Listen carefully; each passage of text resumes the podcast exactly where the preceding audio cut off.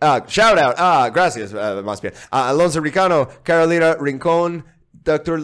Luis Yáñez Guerra ah, y Romina Parrish. Y bueno, gracias a todos los demás que están en el nivel PT Boat y pueden escuchar esto. Muchísimas gracias, banda, por apoyarnos y escuchar esta vista previa del Rincón de Pelis. Si quieren encontrar el capítulo completo, lo pueden encontrar en nuestro Patreon, se lo recomendamos mucho y los queremos. Espero que lo disfruten.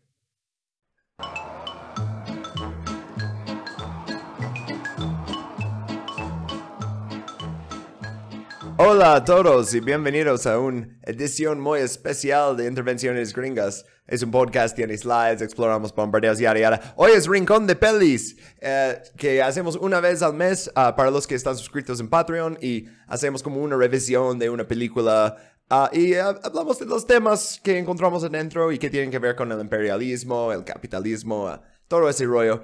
yo soy Jeremy bueno, los de Patreon no me conocen, y mi copresentador. Hola, banda, yo soy Bob, ¿cómo están?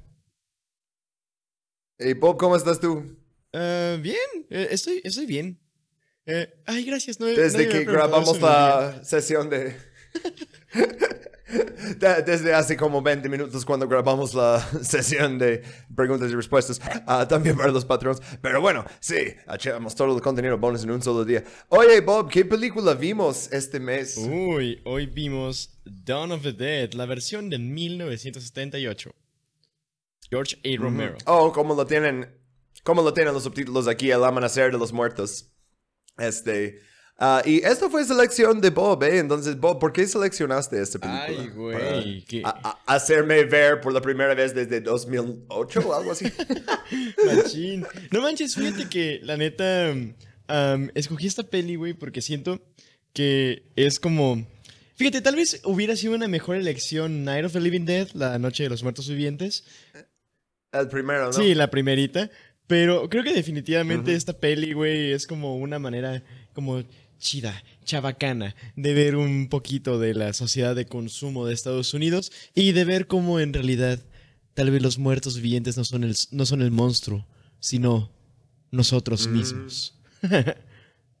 sí, pero también que, o sea, vamos a meternos bien profundo en eso después, pero hay tantos temas en eso, o sea, porque luego, eh, una vez que tienes como todos los zombies, o, de hecho nunca dicen la palabra zombie en esas películas, dicen criaturas o dicen esas cosas, uh, pero... Ah, zombies, ¿ok? Porque es más fácil. Y en mis notas, cuando estaba viendo eso, yo, ok, luego paso eso con un zombie. No voy a escribir criatura. Eh. Una disculpa, George Romero. Pero que una vez que tiene dominados todo eso, pero no tienen propósito en sus vidas, luego, o sea, hacen toda la cosa de, uh, eh, se pone como modo Michael Foucault y dice, oh, todo esto es como una cárcel, o sea. Hmm. Hay unas líneas muy exposicionales, por así decirlo. O sea, George Romero no quería que el punto fuera perdida con nadie pero a la vez critica el racismo, pero también se mete en el racismo. A veces es, una película complicada, diría. Y también muy de su época. O sea, muchas veces en mis notas puse, ah, porque era 78 y eso es lo que hacían las mujeres en 1978 en películas. Sí. no, o sea... también, fíjate que está cagado, güey, porque, o sea, George Romero en todas sus películas, o sea, bueno, Obviamente la vemos y es una película super low budget, ¿no? Es una película de bajo presupuesto. Y algo cagado es que este man era como... O sea, básicamente estas películas salieron como si fueran Star Wars, ¿sabes? O sea, fueron... Ah, sí, güey, fueron todo un cagadero que salió de básicamente grabar mucho, mucho, mucho footage y luego darle sentido en postproducción. Sí, como que no, había muchas cosas que estaban tan scripteadas, güey. Había muchos momentos que eran completamente como, este, pues ya ves, muchos one-liners y la chingada, y eran cosas que se sacaban de la manga en ese momento. La neta es que me gusta un, me, gusta mucho el cine de Romero porque es cine indie y al mismo tiempo o sea, sí, sí tiene su, su grado de, de, producción, como su grado de pulimento, pero o sea, es, cine más que nada sesudo, porque no está muy preparado el cine, es algo espontáneo, pero aún así te, hace pensar sobre ciertas cosas, ¿no? O sea, sabes que, por ejemplo, mínimo, de mínimo, eh, pues George Romero leyó a tal vez Michel Foucault o otros, otros, otro tipo de pensadores, ¿no? O sea, no es como de que...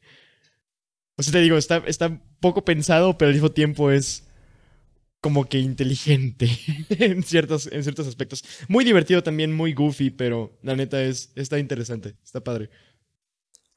Sabes, yo normalmente en esa época de peli no espero una película de más de dos horas en cuando abrí este, pero te todo para uh, Rincón de Pelis. Y cuando abrí el archivo pensé, ay, no manches, es más que dos horas. Entonces, por cierto, ya deberíamos meternos un poquito en eso. Uh, en el primer slide que pusimos aquí, los slides como siempre en Rincón de Pelis nomás son capturas que para ayudarnos a contar la historia y porque ah, eh, me parece que mucha gente le gusta ver podcasts en YouTube y eh, pues ya está, ¿no? Ah, entonces, esta chica que está ahí como todo uh, en mal posición es a Fran, ¿no? Y nomás está como tomando un respiro porque ella trabaja en una agencia de noticias, ¿no? Como transmisiones.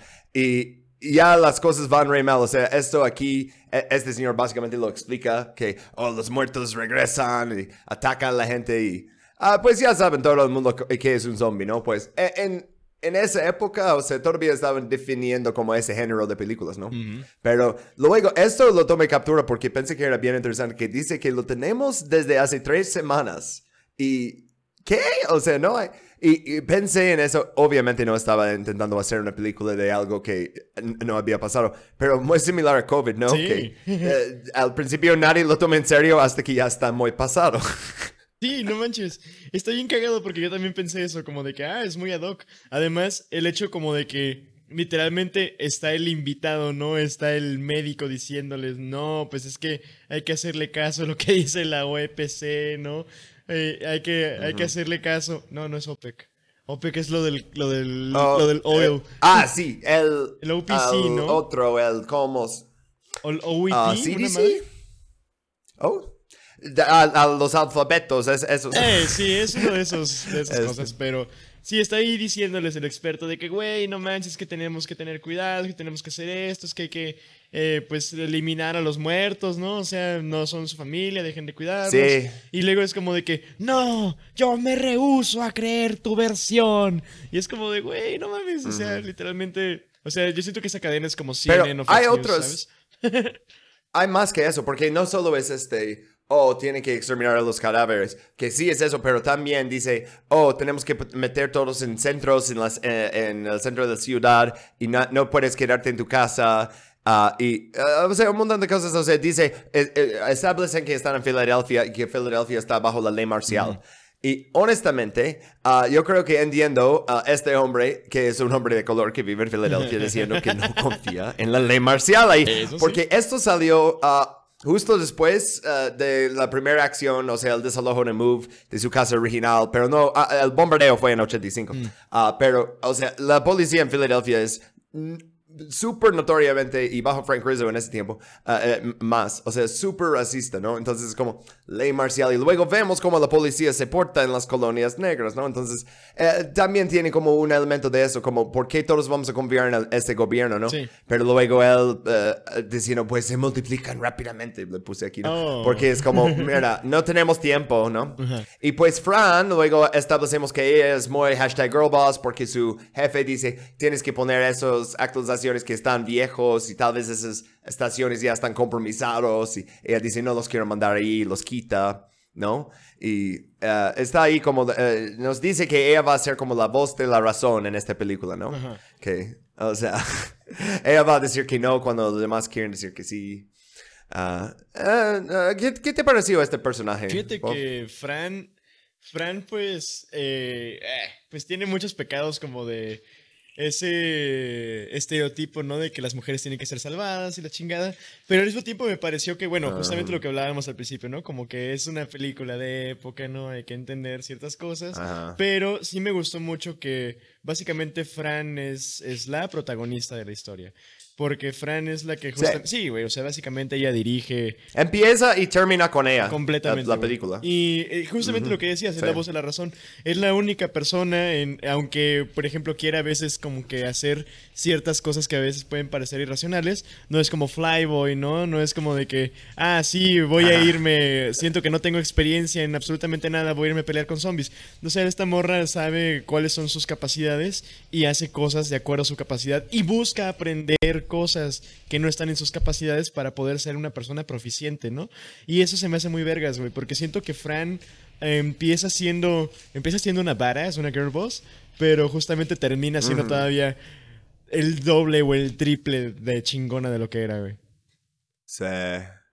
Sí, y bueno, ahorita vamos a hablar de por qué no me gustó cómo escribió cosas para su personaje que pienso que nomás lo metieron porque no saben, oh, ¿qué hacen las mujeres? Pues uh, se embarazan. Ah, bueno, este, ok, siguiendo con eso, no, no, ah, este, sí, eso es lo que estaba diciendo, como que los ciudadanos serán ubicados en las áreas, tal,